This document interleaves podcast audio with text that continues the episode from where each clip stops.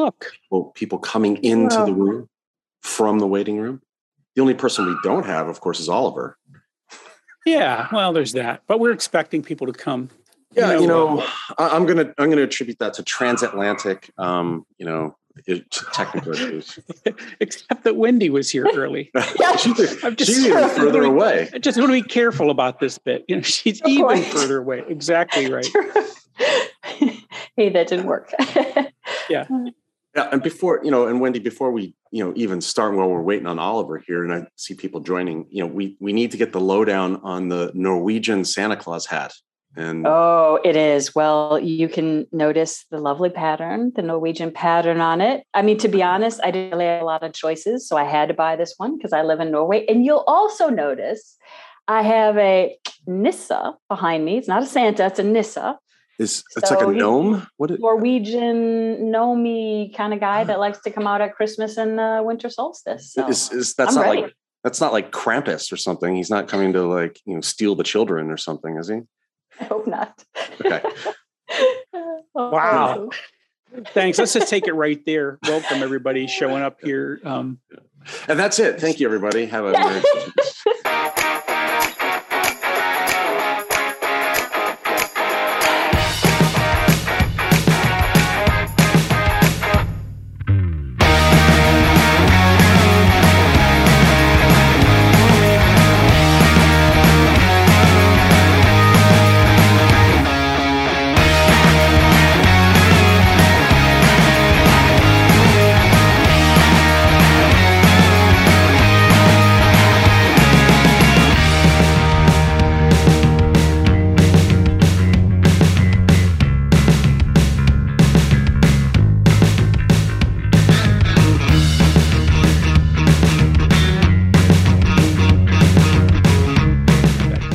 welcome everybody. By the way, let's let's acknowledge that some folks decided to spend an hour with us.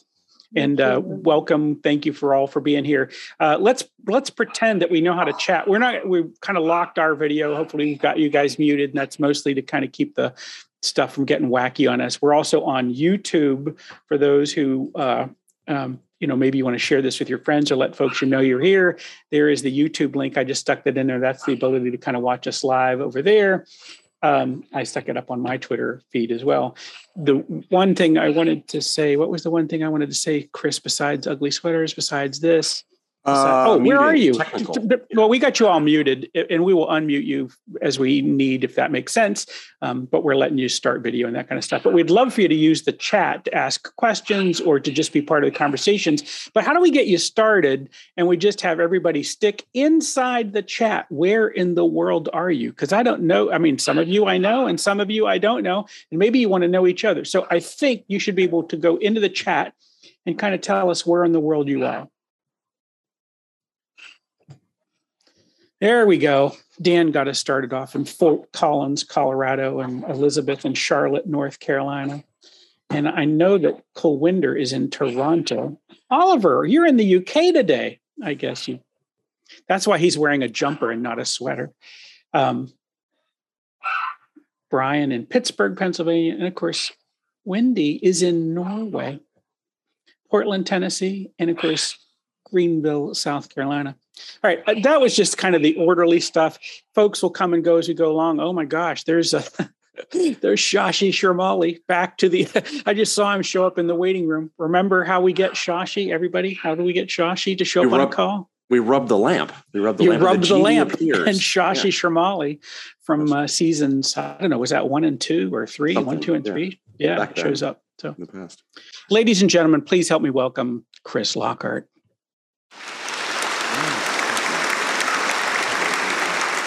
Very much. Um, yes, thank you.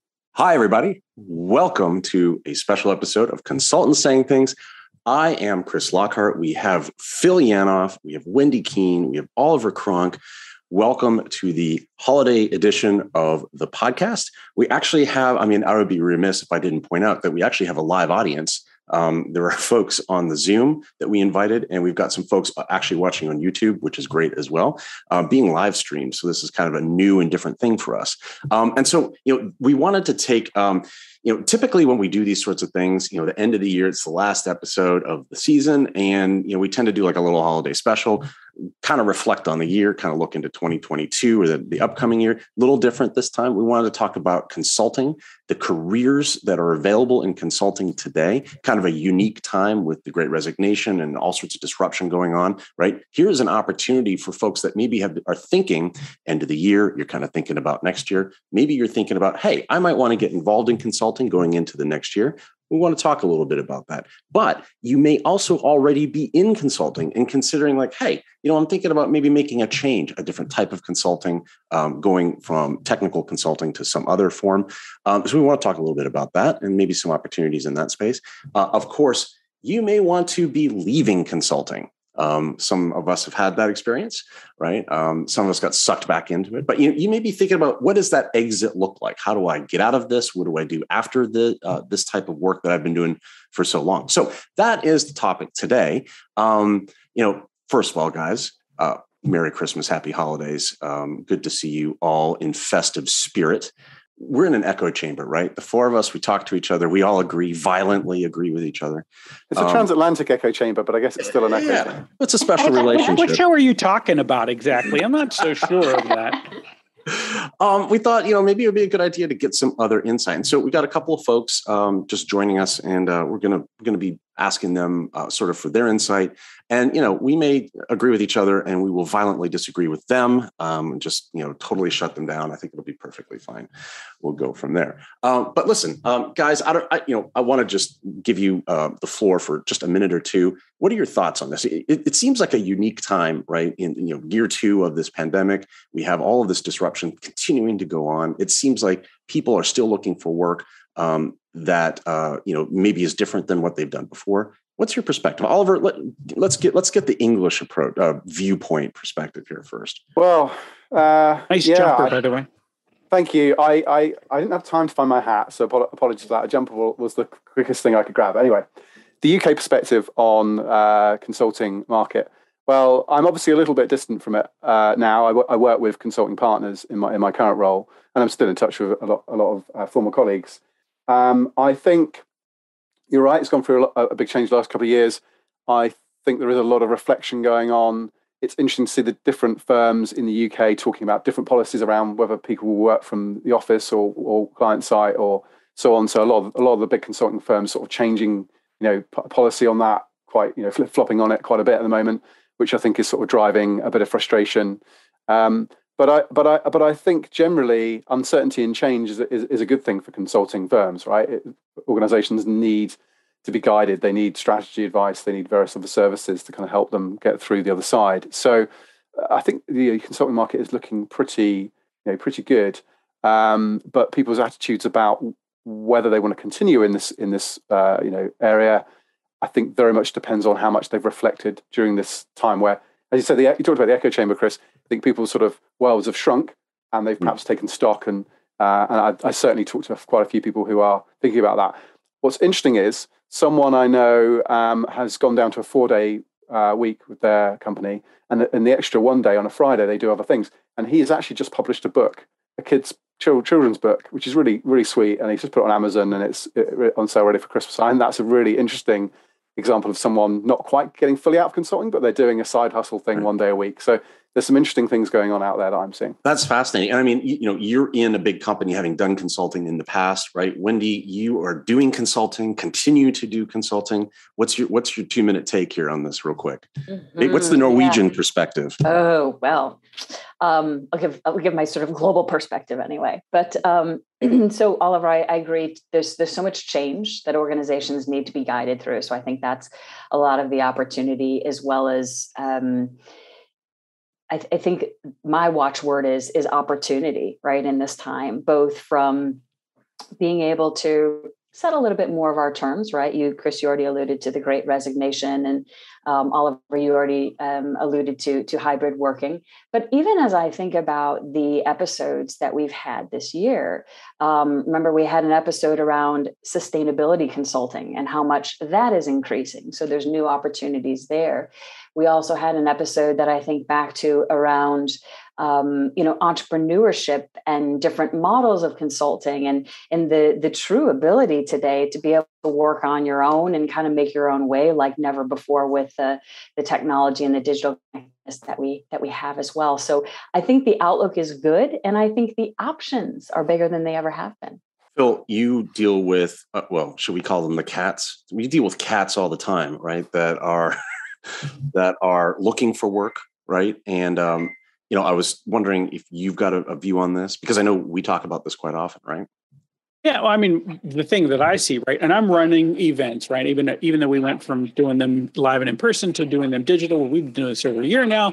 Um, but we still see lots of people who are looking for that next gig, and we have lots of people who are looking to hire them. So I think it is a vibrant market at the moment, and uh, you know, again, it's always better, right, to to jump in when when it's really is vibrant like this. And when I why, why I think it's vibrant is there are opportunities to kind of jump in, and there might even be internship or apprenticeship or training programs attached, so that you know if you're looking to get in, I mean, this is, might be a good time to grab a hold of some firm that can actually help you understand the gig even better. So I, I think this is a good time to be doing this.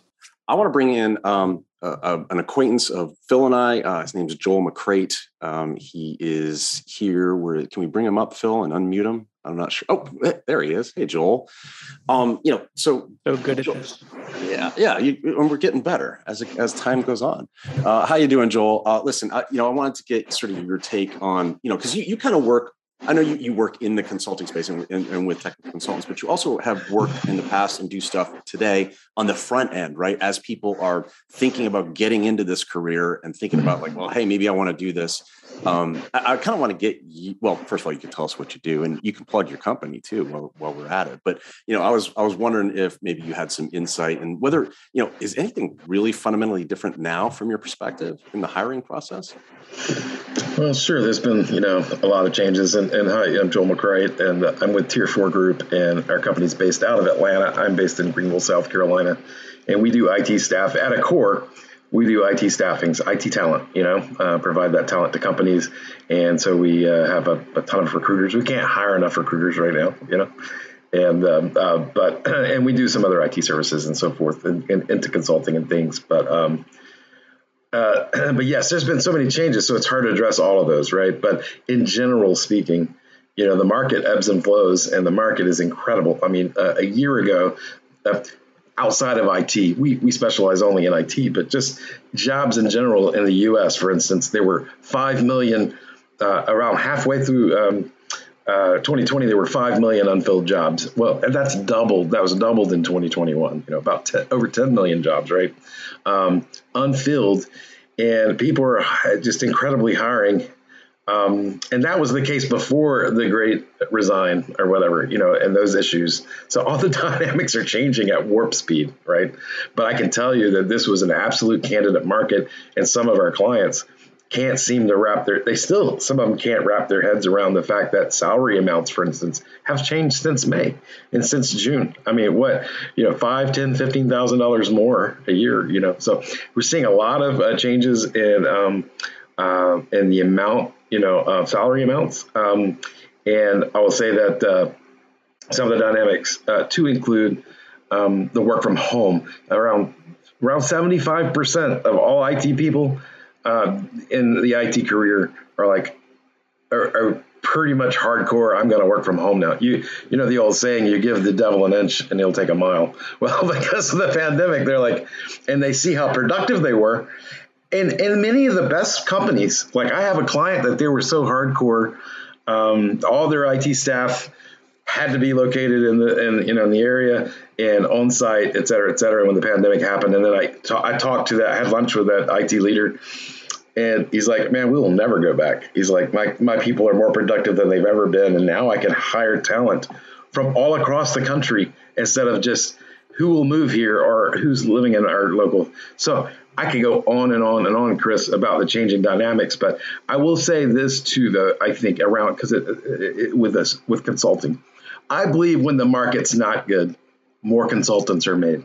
When when when people lose their job and they go, you know, I'm kind of tired of this mess. I'm going to take control of my own destiny and I'm just going to start consulting when times are bad. And then as the economy comes back and hiring comes back, they start flourishing if they've done a good job with building that company. And I've, done, I've built a company like that myself, right? You know, but um, but I'll say that that's a factor. But right now, a lot of consultants I think have a tendency to leave and the reason being, are there's so many of those jobs that I was talking about, right? So they get tired of the push and the grind. Uh, we we know the, the, the Cowboys, Cowgirls, the Mavericks, whatever you want to call them, you know, that like that control of the destiny. But you're right. When you're offered a job that's paying uh, 30% more than it was paying a year, a couple of years ago, and you can work from home uh, and you can get your benefits and do this kind of thing, and you have that certain security – um, a lot of people are are taking those gigs. You know, you are seeing a lot of growth in a lot of spaces, and I get that. I'm kind of curious from your perspective, what are you finding? You know, and obviously we're talking to a tech and consulting audience, but what are the roles that have been hardest for you to fill? Right? I mean, because you you you're one of those guys that's going to know where the pointy end of the stick is on this. You know, um, it, it it seems to always come down. Uh, I mean, there's there's always these weird and hybrid roles and exceptions and things like that. Um, but I will say, in general speaking, the real huge growth has been in IT security for obvious reasons, right? Uh, I mean, you see everyone getting hacked here, left, and right, and losing this and access to that, and um, you know, even um, you know, water. Uh, uh, organization that does water for a community gets hacked and their water gets poisoned. You know, I mean, like crazy things are happening these days. So the huge growth in uh, cybersecurity, and we have clients that are even willing to take people with lesser. You know, um, they just an IT person that just started specializing. Well, we'll take them. We'll take them, and we'll we'll pay for their training just so they'll become cyber experts and we'll have talent. So uh, yes, that and always software development because software development you have so many different platforms and languages um, that people develop. It's hard, you know, you got to find that person with that niche. But in general, for years we've had not enough Java developers and or not enough .NET developers, or but now we've you know Python. We have so many other different languages and and um, React Node mobile platforms and things like that. So there's just not enough of talent, and uh, that's why our company's involved with like women in IT um, to um, just to try to boost. I mean providing free training to, um, for instance, for, for, to get more females into IT to create new talent. Because we, you know, I believe that if we could just get enough women and uh, folks of different diversities involved in IT, uh, it would solve that labor shortage. Anyway, that was a really long answer. I'm sorry, Phil. You've, you've uh, touched on a couple of areas there that, that, are really close to my heart. I mean, the cybersecurity space is clearly where where uh, I'm I'm operating but also the females and diversity in IT is a, is a massive one. And actually, Wendy and I recorded um, uh, a panel recently with an all female panel. So it was good to be outnumbered. I was facilitating. And, um, and that's come off the back of a couple of videos that we've been doing for Architect Tomorrow on getting women uh, uh, more inspired into IT. I think if you can't see people like you in the role, then uh, you perhaps are less inclined to go, yeah, I could do that. I, I, and I, I think from the discussions with with people like Kimberly St. Pierre, who is a colleague of mine at Tanium, um, she, she says she wants to be that role model so that people can see uh, ladies doing this sort of work and then they will aspire because you, you, can't be what you can't see, I think was the phrase right. that she is, is that something that you're kind of seeing? Are you sort of seeing, because I personally am seeing more successful ladies in technology, which is fantastic and it's long overdue. Are you now starting to see people kind of more inspired to kind of get into tech in, in that in those other minority areas and um, sort of diff- different sort of backgrounds? Is that something you're seeing change? We are seeing a lot of that, right? And I'm also seeing a lot of our clients um, specify, you know, um, their desire to have to diversify their team. It, mm-hmm. Even though it was on paper and people would say it, you still had clients, and it was not even a, honestly. It, it, it, although it was known and there was an attempt, and maybe even a diversity department and all this stuff, eh, I don't think it was real until the last couple of years because the labor market got so short. And I think we were hounded with this message for over and over and over to where we're like, you know what? We really should just start taking some serious action on that, right? So, and I, so yeah, I hear we hear clients and they're like, please bring us a diverse pool of candidates you know? Uh, and you know and you know i know you can't hire based on sex religion and, and, and gender and things like that right? But you you know you can certainly make sure and ensure that those folks are are are, um, are candidates for your positions you know? And you can certainly give them the opportunities if you feel like they have uh, the right skill sets and, and, can be developed. So you know but we're seeing that you know plus our activity with women in it i mean it's amazing. I mean we, you know every six months we have a we, we provide we don't but I mean we we sponsor but we have a group of companies but we you know they sponsor um, you know a dozen women getting free training like for instance in cybersecurity and then they're they're given laptops and they're given jobs and these are all single mothers of lower income right? Just to give an opportunity and and then they get they get jobs if they complete you know their their training path you know and it's really great you know. So one thing I would make sure that uh, well you can be a generalist. You know, I see them, right? And and sometimes they're successful. Oh, I, I just fixed this. I, you know, I can do anything really. Just let me know what the need is. But I see the most success is identifying a niche, right? And getting very, very becoming a master of that area, right? Um, and I think having that also creates them the ability to market yourself that way. And so when you reach out to recruiters or companies, and you identify the people in those companies in those areas, you start networking and you start saying, Hey, I do this, and this is what I'm an expert on. It's easier to sell that than to be, Hey, I'm this generalist person that I'm pretty good. I can wear 10 different hats. And isn't the issue on this Joe, I mean, it, the thing is, there's just no differentiating in the generalist category, right? The thing is, you can get right. away with being a generalist, yes. but you should probably lead with some specific examples sure. of things you've done. I mean, if you're in the experience side yeah. of this thing, I yeah. think that starting off with like, you know what, I worked on this. I made this happen. I, you know, someone yeah. asked me this question just yesterday. How do I tell these tales? And I said, mm-hmm.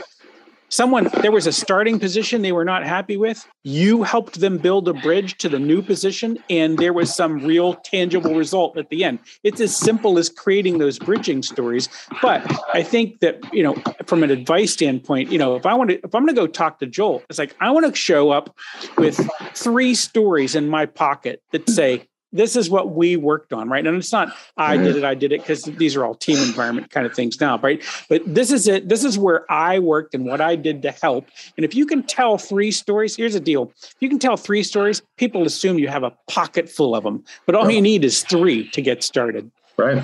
That's true. And you know, one little tip here, Chris and, and Phil and, and, the gang, um, you know, is if you really become really great at something and it's really niche and you're high demand and you're at this company and you know you you want to leave and you want to do consulting? Well here's my first suggestion to you if i was if we were in a having a beer right?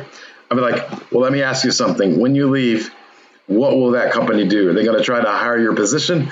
Or can you go back to that company and say you know what? I'll deliver these same results on my own schedule and you won't have to fill this position and you bill them for uh, a reasonable amount of money where they actually save money right and you still deliver what they need to fill that role. And then you have a, a first base client to build your consultancy off of. And I've seen that work. I've made that suggestion for some people, and they turned around. They're like, I can't believe it. They said yes. They'll they'll hire me as a contractor. You know that is awesome. Yeah, Joel, thank you. That's a life hack. Yeah, life hack for uh, consultants. Uh, um, on, and I think that listen, I, I appreciate it. And listen, I thank you for your time also. Sure, and uh, absolutely. We'll, we'll grab a beer here sometime locally in Greenville, South Carolina. So I mean, so so Joel talks about right, like you know, getting into right in the front end of all of this. You know, once you're in it though, right, or you're you're you're in a corporate environment. We, we've got someone that I actually work with currently um, his name is Brian Lindner, and uh, we get him pulled up. But you know, Brian's got an interesting sort of story too, because you know, Brian worked in. Well, I'll let him tell a story, but you know, sort of a corporate to consulting kind of kind of story, right? And you know, not just any consulting, high dollar strategy consulting, right, Brian? yeah, yeah. Um, so yeah, as, as Chris said, we, we work together, um, and I'm, I'm glad I got the the memo in the. Yeah. You know, one, one of the tips Well being done, consultant, friend. be, be prepared. That that's one of the big things for people as they're entering. Uh, be prepared for anything. But yeah, so uh, my, my background, uh, as Chris said, I, I, I've worked in sort of the corporate healthcare world for a number of years, uh, primarily uh, a couple other places. Before that, and this will sort of go into some tips maybe on helping people entering consulting. Before that, I actually worked for an IT consulting company uh, for a, just for just a few brief years, and it was sort of right out of school and doing things there. Um, but with that sort of shift back into consulting, and as Chris sort of said, now management consulting. Um, one of the things that sort of helped me throughout all those years was um, learning that there's there's a different there's a different sense of ownership that comes into play versus sometimes when you're just in a traditional corporate job doing a project delivering a project that you um, you, you might feel like you really own it yourself. You know it is the company's after all. It's not really yours. You have to when you're in consulting you're not really owning the end product you're, you're helping the company achieve their goals. And you have to you have to be able to say you know can i set that can i set that ownership aside or that well, i don't call it like the ego of it aside say i'm here to help serve. I'm not really it's not really for me it's for someone else. Um, and that was something that i sort of always had. Um, as it was noted in the chat earlier uh, or in the chat a little bit you know people can move in and out of consulting but there's a mindset that comes in and, and interplays through all of this. And that was something i always had in my corporate job um, through the different roles I had and move up, move up the corporate ladder a bit, I always sort of had that inquisitive nature, that challenging the status quo, um, asking the questions of why, and that that helped serve me well in that realm. It also helped pivot uh, very well as I moved back, sort of back into the management consulting world. So I want to know, you know, you're you're sitting there in, I'm guessing Pittsburgh somewhere, right? And you're in this corporate environment, and you're what what leads you down the path of saying i want to get out of this. I want to make a change um, well the kind of the realization that some of the uncertainty that comes in consulting anyway um, where you know the you don't always know the project is going to happen the next day and who the client who the client or your colleagues might be. Well that happens in the corporate world far more often than people might like to believe. Um, reorganizations happen new leadership um, that was happening quite a bit in the prior two to three years um, before I, I, was leaving. So that sort of led me to think about stuff and create, you know, started to create some networking opportunities and, and connections out in the world um, to say, hey, you know, what what what would, what would be there? And then just through a series of opportunities and um, both positive and negative unfortunate events, yet sort of things came to fruition. And then I, I got hooked up with uh, the company that I work for now.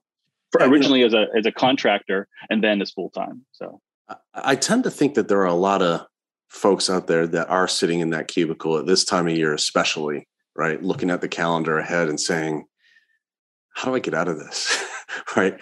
You know, and maybe I've always thought about like, hey, I, you know, I've always thought about either doing my own thing as a, as an independent right. consultant or, you know, joining a consulting firm and having the the glamorous travel, right, and all that sort of stuff. Or you know, we don't do that as much anymore. But you know, having all of that aspect of it, and I, I got to think you you navigated that right, and maybe maybe you have some pro tips, yeah, some the, life hacks. The, the big thing I'll just say is you have to sort of lean into your career and your your job. Um, if you it, you can be a leaf in the wind, or you can you know be trying to take some control of it, and that's that's true whether you're going to be in consulting like true true consulting whether you're going to be independent or with a, a, firm or whether you're going to be in the corporate world. There are things that you can try to take control of and you could you can be in the in the corporate world but still treat it like a little consultancy. You know ask ask better questions. You know don't just leave every meeting with oh boy that was great. You know okay, it was a wasted hour. You know make sure if you're in the room that you know you're prepared and you're and you're actually participating um, you know become a, become a name. Don't don't just feel like you want to fly under the radar all the time. Um, ask questions why. One of the things i used to be um, jokingly famous for was um, s- like saying no saying no or strategically using the phrase i don't know. Um, and not using it as a shield and deflection but using it as a true thoughtful moment to say okay I, we need to think about this. There's there's a moment we need to take and pause. Let's regroup tomorrow morning and come together with some thoughts. Um, and if you don't overuse those, they become very powerful tools and actually looked at and respected um, to where people, when they hear you say that, they're like, oh, wait, there, there must be something going on.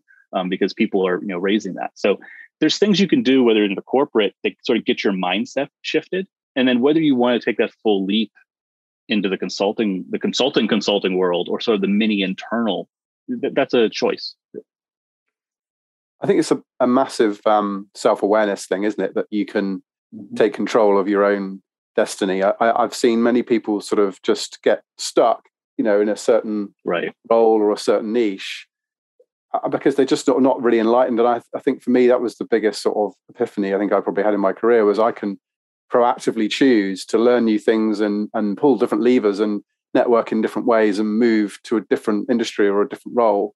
Um, and I just don't think that really gets learned, you know, through our education system, is it? I think our education system is a bit of a sausage factory. I think in, in most Western well, countries. So.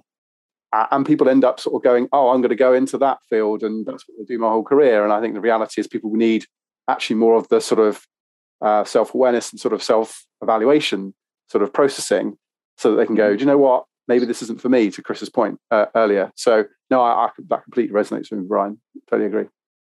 I also think there's a, a self confidence, and it, it probably seems like there's an inertia to overcome. Things are are scary. Just Brian, even as you mentioned, like having to network and figure out how I get you know one contract or client after another. Or how do I set up legal entities? I think all those things can be discouraging as well. And Brian, not sure if you have any advice uh, for people trying to overcome that as well. Um, on it, I mean, one piece of advice I would give people to help with the nerves and, and maybe even the networking away is just apply to some jobs and go on a job interview.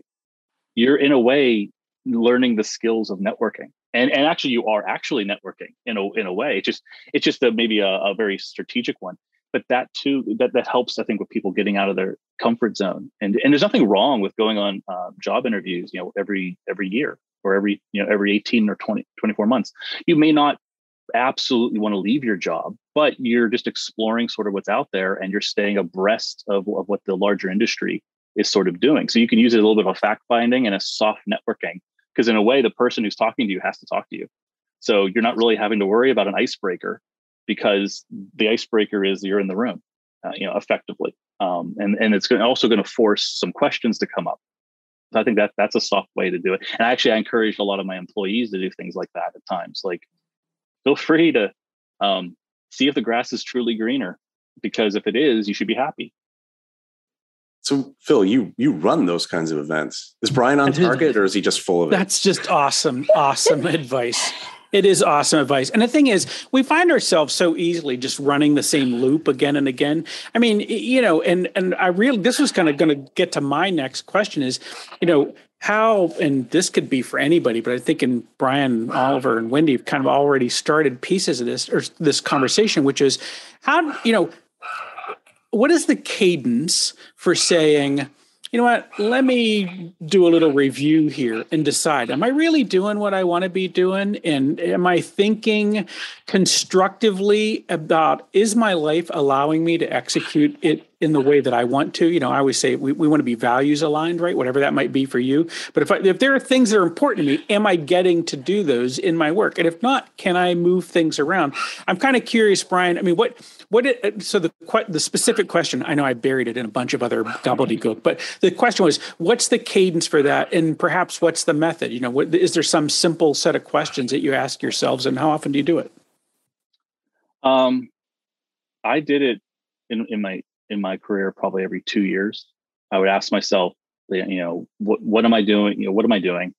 Um, now I'll admit I was not the most obsessed with my career. I, I, was not trying to just climb the ladder or doing something like that. That's um, things I maybe recognize a little bit more later. But I would still occasionally, you know, is this these kind of projects you know I should be you know involved in? Um, and I would actually talk to my management at the time um, and I try to pair it with things that maybe they could be doing and offering sol- uh, you know, solutions to things that, were, that are causing problems in different departments.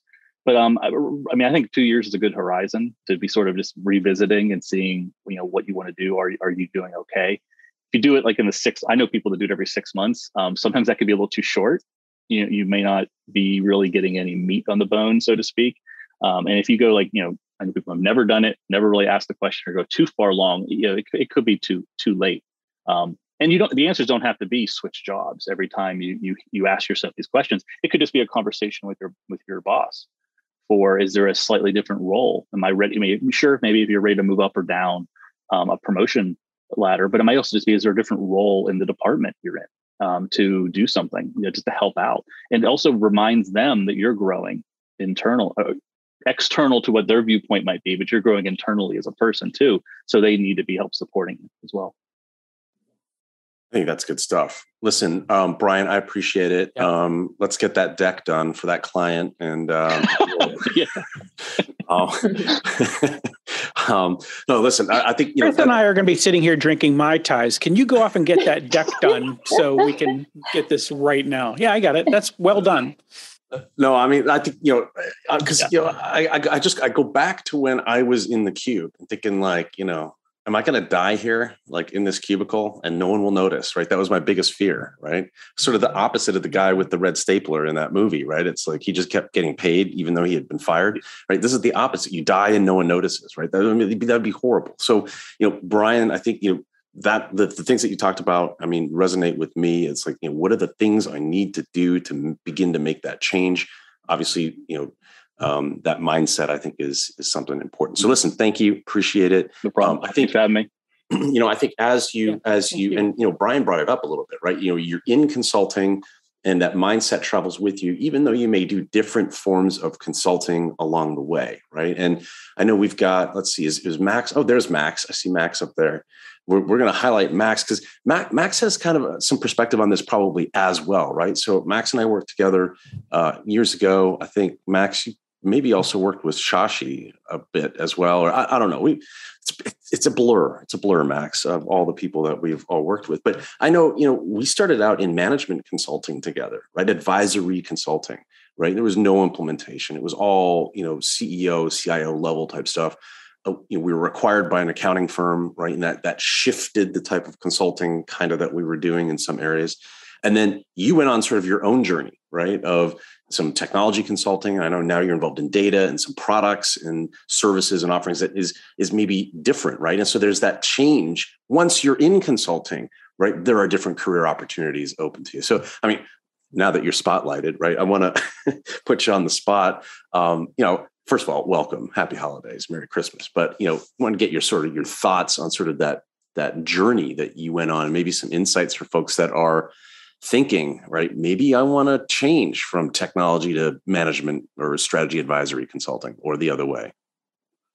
Absolutely. First of all, hey, thank you, Chris, for inviting me. You know, excited to be here and uh, share some of the things I've been doing lately since uh, working with Chris and Shashi and others at uh, at Booz and then uh, PwC uh, after that. But uh, oh yeah, so just very quickly, so I currently work for a for a, for an AI call center AI company based out of Boston, and I'm actually part of their um, client advisory team. And uh, my role is to actually help our clients uh, get business value from our products and services, uh, and also help uh, shape uh, some of the product stuff. Um, also, sales. I also get a little bit involved in the marketing aspects so it's uh, it's actually a 10 year old company born out of MIT. It's um, it's been in the business uh, for I would say commercially it's been in the business for past five years, and we just recently raised uh, Series D funding. So looking forward to growing and expanding and uh, lots of exciting things happening. But yeah, you know, uh, you, you pointed out just real quick. You pointed out, Max, you're involved in sales, right? And you know, mm-hmm. I think a lot of folks when they think of consulting maybe management consulting more so than maybe technology but you know they may not be thinking i have to do sales. Do you know what i mean right? It's like maybe not one of those things that they're really thinking through. Oh yeah. I mean i think it is uh, sales is part and parcel of, of consulting. If you cannot be a good salesperson i don't think you should be in consulting at all. Uh, and I'll I'll admit, right, and I'll be the first one to to say that I'm not the best salesperson uh, on the planet and i found that uh, limiting actually in my consulting career because uh, you can be s- smart and bright but if you are not able to sell you cannot succeed in consulting long term yeah that, that's really interesting isn't it i think the balance of whether you're a subject matter expert versus someone who is very charismatic and very saleable as an individual because i think first and foremostly, people buy people. Sorry, I know it's a cliche, but that's very true in, in, in consulting, right? And if you're not able to kind of charismatically convey why someone should buy, you know, services from from your organization and not someone else, that's yeah. Mm-hmm. So that no, I definitely agree with that. That's a really key point. Absolutely. Isn't that a, that that is a thing I think that is counterintuitive, you know, because a, lot of times people get into this space, particularly in the tech consulting space, not so much advisory, but in tech consulting space, is because they really like working with the thing or the product or the something. You know, I'm really good at this tool or I'm really great at Java or whatever. Just pick. It doesn't really matter what it is. But if you're in the consulting space, you have to be able to convince other people that you can solve a problem, and that is always always a sales cycle. You know, people deal with the folks that they know, trust, and like. And so you can do this with competence, but a little bit of charm goes a long way. An ability to tell a story goes a mm-hmm. long way. So I'm glad, Max, that you brought that up. I said all of that to say I think that's a powerful story, and people have to get that in in sales it's about finding your your own authentic way to do it. I'll i'll never forget some advice i got from one of my my bosses when i was moving into leadership positions and he said wendy i know you're really uncomfortable with sales but we know you really love to help people. All you're doing is finding new ways to help people. And for me that's sort of been my guiding light. I just love helping and serving people and so i don't even have to think about it as sales really and that's key, isn't it? I don't think anyone really refers to sales in the big consulting firms. At least that's my experience. It's you know, it's just finding opportunities. It's networking. It's kind of just part of the gig, isn't it? It's not. There isn't. There isn't such a thing, or at least I've not come across this. I'm happy to be corrected. There isn't like a business development role or a sales role in consulting because, as we've just discussed, it's kind of expected that it's part of everyone's job. So, um, Shashi asked a really good question in the chat, and I'm going to paraphrase and interpret for you, Max. Um, would you would you say that you left consulting, or did you just change sort of from one type of consulting to maybe a different type of consulting? I, I think Shashi said it well, right? So uh, you can you cannot take the consultant out of the person, even though that person is not working in consulting per se. So in a way, I'm actually doing consulting uh, for working for a product company so the the nature of the work has not actually fundamentally changed for me uh, as such. But i'm getting to learn a lot right now which is which is very exciting for me because i wanted to actually uh, right change my career and get more exposure to things like uh, right ai and machine learning and, and so on. And at the same time uh, bring to bear and provide value in terms of what I have learned uh, in my consulting career, uh, which uh, the product companies, right, they they like people like that, right? And they actually value that expertise, but not not all of those companies actually do.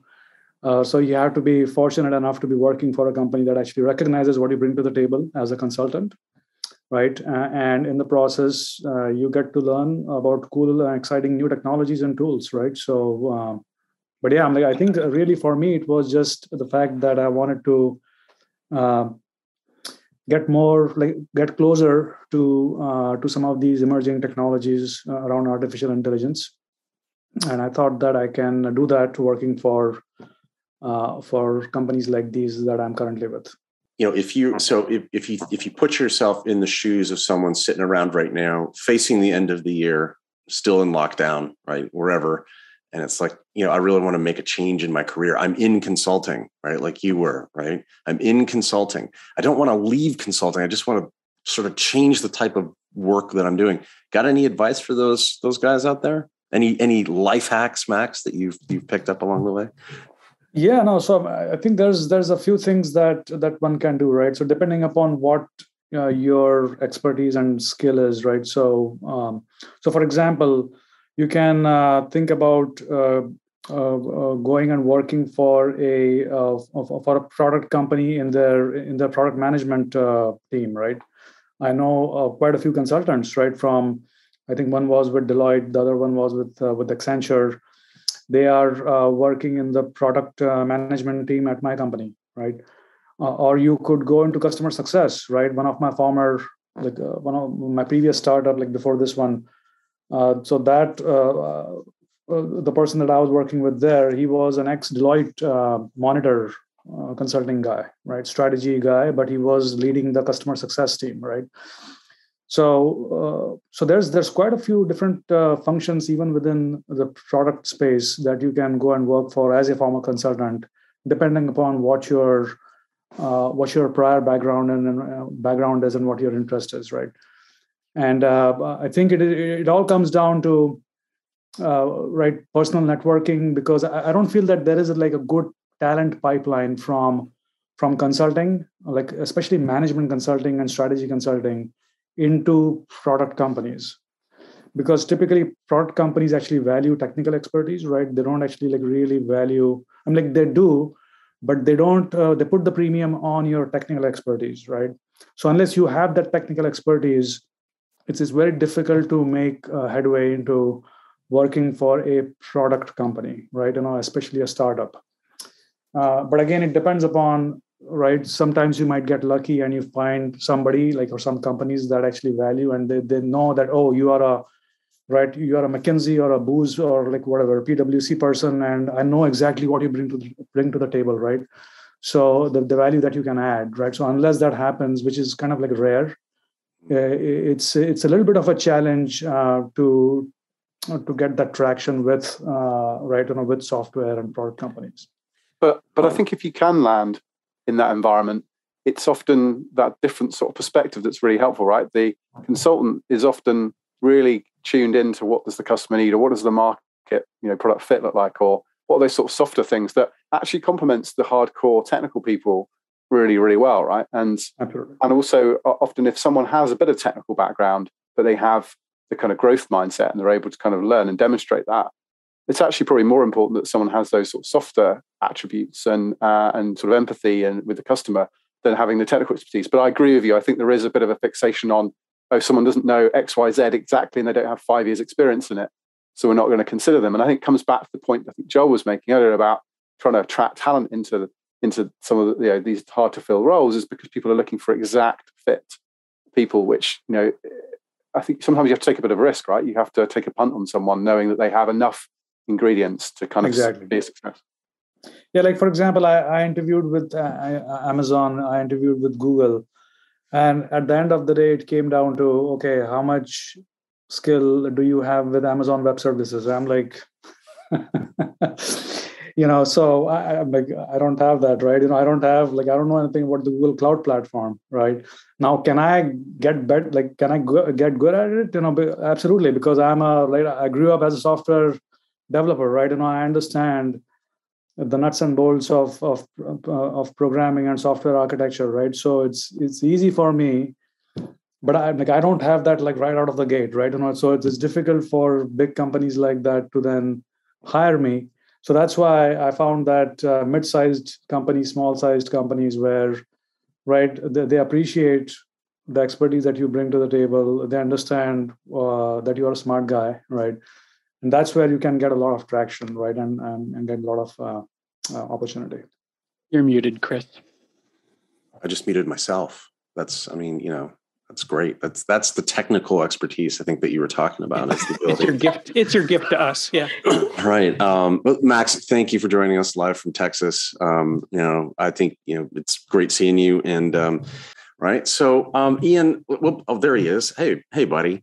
Um, good to see you. Glad you're here. Listen, um, I, you know, you left consulting. I, I still don't know why, because I thought you were uniquely suited to it. But um, you know, I want to get sort of your take on you know your thought process. You know, what made you think about leaving? And given right now, if you're talking to your friends, you know, around your age group, and they're in consulting, would you be advising them to quit and get out like you did? You know, what sort of what's sort of your take on that? Yeah, yeah. So let me uh, address the first piece of why I left consulting. I think the biggest piece of, or the biggest driver for me leaving consulting was number one, doing the work that I want to do and putting the most time I can towards my development that is more than 100% within my control. I feel that a lot of the times with consulting, depending on the partners you're, you're assigned to, depending on the HR unit that is for staffing, a lot of the work is to me like uh, sunk time, right? Like a lot of the stuff I'm not really going to be using or leveraging for my CV, my resume, etc. Um, leaving consulting, I think, has helped me a lot because the brand of being a consultant, being able to deal with personalities, being able to deal with high intensity environments. People value that everywhere. Um, a lot of the roles that are still top tier roles, they always ask for tech, finance, and consulting, and they always people who have quote unquote put in their time as a consultant. Um, right now, I would advise my friends who are still in consulting if you like it, perfect. If you like the flexibility, if you like the diversity of work, stick with it. Um, if you want to have more control of defining what you exactly want to do, specifically within an industry or specifically within a company that has more of a technology foundations, I think it's worthwhile considering an exit. Now you you and went into opening, love the culture. Yeah. yeah, sorry. No, I was Go just say you you went you you totally left consulting entirely, right? You went to like product management and marketing and things of that nature. I mean, Oliver, you left consulting too. I, I mean, I don't know why. I don't know why anyone would leave this industry. It's fantastic. I think it's um certain people are better suited to the pace and the challenges. And um, yeah, I mean, I think we've covered this probably on other episodes, but yeah, for me, it just got to a point where I I, I realized I think I had a bit of an epiphany, and I I just decided it wasn't really.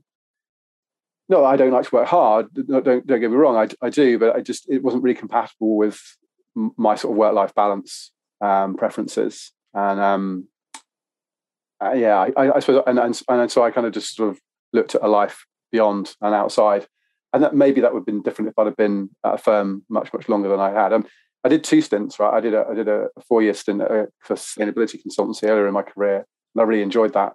Um, but yeah, no, for me, for me, uh, I don't know, pro- probably one we'll we'll cover another time. But yeah, I I, could, I totally see why people decide to to get out because I think it's not for everyone, right? I think you've you've got to be committed to going the long haul, and you you either do a few years and get out, or you kind of commit to the full the full nine yards. I would say. Yeah, um, I think the flexibility of many roles right now they definitely have the hybrid model, which I think is here to stay. A lot of the times, I question why we would travel to the client site for things that obviously may not have needed to be done in person, right? Just to have the presence be in the office, try and look like you're in a room until 6 p.m., 7 p.m. Like I honestly think optics really don't mean much if the work is there. Um, right now, I think everyone understands, you know, we're measured based off what we get done. We can have the work life flexibility that is going to persist going forward. You definitely have to show up for collaboration, workshop, all the other stuff. But um, right now, I can't foresee myself going in a consultant like role where I would have to travel for the sake of traveling uh, be in a place where most people are kind of checked out by 3 p.m. on the client side. And then you're like, why am I stuck in this conference room with no windows? I think there's an, an, interesting point from Shashi in the, the chat there. And Ian, I'm curious what you think about this. One can choose to leave consulting, but the consultant within you never leaves you. So do you agree with that? Or, or how has maybe been, you know, being a consultant, how does it help you in what you do today? Yeah, yeah. Uh, funny fact, I actually just had my performance review uh, last week for my new role. And one of the key highlights that was brought in terms of the value add that I bring to the team was the due diligence. I always apply critical in, in the sense of like, why are we doing this and what, and, and, and if it is the best approach to do it. There's many times where people go wax on, wax off. They don't cross all their T's, they don't dot all their I's, and then they just push through because it's the motion of how things were done. Having the mindset of critically of critical reasoning, I think, is the biggest piece that I would say has been a uh, trait that has been embedded into me from consulting and working in positive and projects that have been negative. Well, you know, Ian, I haven't given up on you. One day I'll, we'll get you back in consulting, and we'll uh, we'll we'll, we'll reminisce. Um, and uh, you know, I, I, should I should point out, Shashi and Ian and I worked together way back in the day. So um, it's a story for another time, probably, right? But listen, uh, Ian, I appreciate it. Thank you so much um, for for joining us here today. Our good friend Shashi Shramali, who joins, who's who's here with us now. I kind of want to, we can bring him up. Oh, there he is. Hey, Shashi um, who's muted. Um, you know, I think could I the, unmute him as well, or just leave him like this? Just leave him. it's all sign language from here on out. Pantomime. Shashi, so yeah. glad. I, I, the thing is, I just want to be able to say something so I can get the last word in before Shashi grabs a hold of the microphone because you know this is something he's good at. Hello, Shashi. I'm unmuting you now. Shashi, listen, you're you, unmuting you. You have to unmute yourself, I guess. Uh, but listen, I want to I want to get your take on like all the things that you said or that you've you've heard uh, some of the folks saying because you've lived through sort of that whole life cycle, right? Of, of all sort of that different the different phases and all the different ways of consulting and the things that we've done. So, you know, what, what's your what's your two minute take on this? Two minutes. You made me wait for fifty minutes and asking for two minutes. That's not fair. And it was so much of a torture again, not to so. talk. You know, that power of I, I feel the power of muting and unmuting somebody else today. So thank you for that lesson. Um, Chris and I have worked with, you know, uh, you know, bunch of people. We have been, I know Chris for a long time now. My first, you know, main strategy consulting gig at Strategy, and he was one of my mentors um, at that time. I'm not sure if a good one though. Uh, but overall, what, what I feel is, you know, I think that's it. Bring consulting brings a very solid skill set which is applicable in any industry you go. All of us on, on this call are consultants. Take it or leave it. Even salespeople are consultants. Even engineers need to be consultant. You got to be selling all time. Either you're selling internally or you are selling externally. So irrespective of that, I don't know why they don't teach this skill set in universities. Probably they should have a specific course, interdisciplinary course, where they teach the kids how to think like a consultant whether they go do engineering whether they you know build some robots or whatever it may be but that skill set is invaluable. So in the past like you know a few years i have uh, tried being you know getting into i got into amazon amazon. I had no experience with amazon web services. Max was uh, saying earlier but i worked hard for about a month and i learned enough that i was able to clear their amazon web services interview. But uh, I couldn't join, and I regret now um, for some other reasons. But but the critical part is the technical skill set which you bring to the table from your past experiences. And when I got into consulting and the skill set I developed, I became more lethal as compared to many other organic consultants, people who start into consulting and stay in consulting for 10 years, but less likely they would develop that kind of subject matter expertise over a period of time. And that's what you know people sometimes crave for that I want to be closer to content. So when you grow up in hierarchy in consulting, you become partner and even more, your association with content, you know, starts going down because you have to deal with many other things. A partner is, you know, spread across 10 projects at a minimum. Right. In 10 projects, you can't do justice to each of the project and spending eight, 40 hours a week. Not humanly possible. So so those those are the skills. And that's why people like Max moved into industry because he wanted to be much, much closer to you know leverage his consulting skill, but at the same time he wanted to be closer to the content. So I, I think you know everybody at some point in time should experience you know you know consulting type of work, uh, develop that skill set, and then they are empowered with new tools. They can go and do whatever the great things they want to do. Or it was two minutes or not, not sure. no, I I think that that is exactly right. I mean, you know that that's I think the whole theme of, you know, if you're again sitting around and you're thinking, you know, I need a career change or or more to more to the point, you know, I don't there there are folks that are not thinking I have to make a career change, but there are folks that are looking at the market as it is right now and they're like if if I don't make if I don't follow that dream now that I've been thinking about, is will I ever get this opportunity to do that again? Right? You know, that maybe there's something unique about this time of disruption that gives someone that extra little push that they maybe they need to go out and, and say i'm, I'm going to start my own consulting firm. I'm going to i'm going to prototype that that product that thing that i was i've been thinking about. I'm going to leave deloitte and i'm going to go create my own thing or i'm going to leave pwc and i'm going to go create my own thing. Or like max i'm, I'm going to continue to leverage the skills that i have but i'm going to do it for a different way of of engaging with clients. You know i, I just i just think it's things are a little different right now. I don't know what you think about that, Shashi. I know you've, you've been embedded forever, right? You've been in consulting forever now. But thinking is highly overrated. Just do it. don't think too much. Sometimes you, you know, you know, it's analysis through one thing consulting teaches you, you got to think in a week's time. Yeah. You don't have like in corporate world six months where nobody will even ask you. You keep thinking, thinking, thinking. You are running clock, so you got to do time box thinking and then start doing it. That right. is part of the problem which people have when you are born, brought up, and raised in corporate environment. Yeah. By the way, I think this is a good chance to point out that um, I'm drinking coffee uh, from this Billy's Chowder House cup. Billy's Chowder House is conveniently located off of Route One. Uh, in Not Maine. sure if it's coffee. I don't, I don't trust this is coffee. nor, nor should you. Listen, I, I, appreciate your time, Shashi. I, I don't know, Phil. I, I, did all the talking. Phil, Wendy, Oliver. Any anything for Shashi before we, we cut him loose?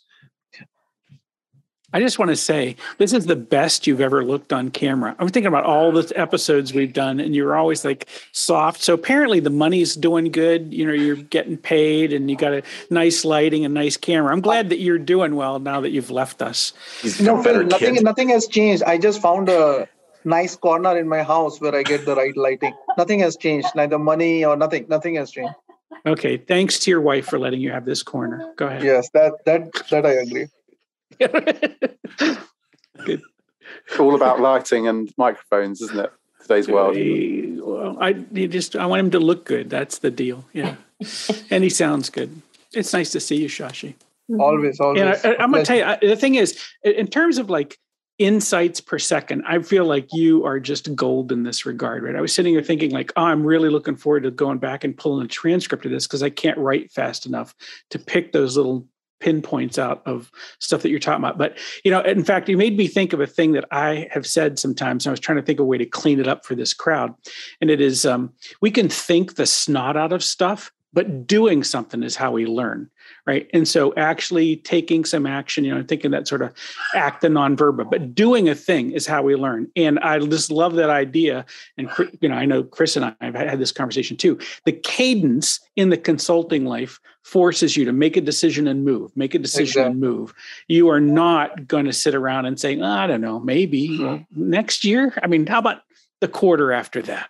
And and, and yeah. uh, to add on to add on to that phil you know it teaches you how to deal with ambiguity. It teaches you how to make decisions with minimum information made available to you. Sorry those yeah, are two you know so you know my favorite question in that regard is because i'll say to somebody well let's do this. And i'll say well i'll tell you what let me um let me i'm going to think about this and i'll get back to you next week. And i will look at them when i know that i know the answer to this and say what will you learn in the next week that is going to infect that decision? What will you learn in that period of time and I said, because I think the answer might be nothing. We might have everything we have, need to know right now in order to decide and move forward. What do you think about that? And you know, at least at least half the time they're happy that I called their bluff. We make a decision and we move forward. There's also the other piece that Shashi brought up, Phil, which is, you know, all, all things being perfect, maybe you will uncover some new data in the next week and, and make a decision. But the reality is, chances are that information is just not available anyway. So even if even if you know you could you know go after it you're not you're not going to find it and gain any insight from it right? It's just it's not there. You got to make you got to i hate to use the word snap judgment but i mean at some point it's like you got to you got to uh, make that decision. I, have always thought you know that that works really well for me but you know yeah we'll see. uh shashi it was good to see you buddy. Um, oh, glad you're doing well. Thanks um, so you know, Phil, Wendy, Oliver, you know, we've we've sort of gone through that whole life cycle now of you know, I'm I'm thinking about joining consulting. I've joined consulting uh, from my my company. I've I've I've made some changes within the consulting space. Um, you know, I want to go partner, or I want to go technical, or I want to go product um, and, and marketing. Um, and then we've talked about, you know, Ian talked about exiting, right? Um, and getting out of consulting. I just don't want to do this type of work in this way anymore. Go do something different. Um, the year's over, right? So our last episode of the year of the season. Um, so I don't know. Any any any any thoughts on this topic? Any parting wisdom for all the cats out there? Right. Um, I kind of want to get your take because I mean, as you can imagine, right? Each one of these folks that we talk to, you could speak to for an hour, right? You could unpack, you know, you know what what does it what does it mean to do IT recruiting? And we could talk to Joel for an hour kind of like we talked to Brent last year, right? I mean, we could talk to um, you know Brian for for an hour about about his experiences. Um, so you know, I, I understand the the task is difficult to sort of summarize and and give some thoughts on this, but nonetheless, I persist. So, what do you think, Oliver? What what are your thoughts here? I really like one of the themes that's come out of this, which is about the consulting mindset. And, and you know, you can kind of take the consultant out of consulting, but they'll still be a consultant. And I think some people have this sort of um, you know questioning, curious, um, kind of consultative kind of mindset, regardless of whether they're a consultant or not.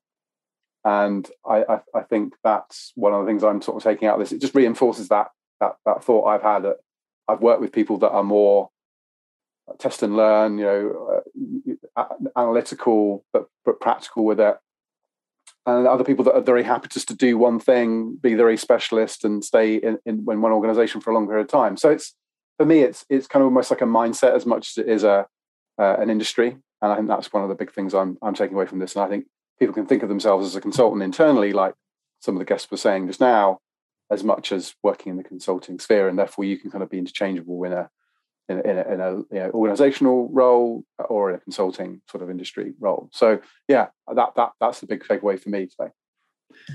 My my takeaway is um, you know just the opportunity in, in the flow and and even going back and forth that we don't have to make permanent career decisions if I want to move to consulting. And then if I want to move back to working for an organization or I want to go do, you know, work in a product company, I really get to decide that journey based on what I want to do now.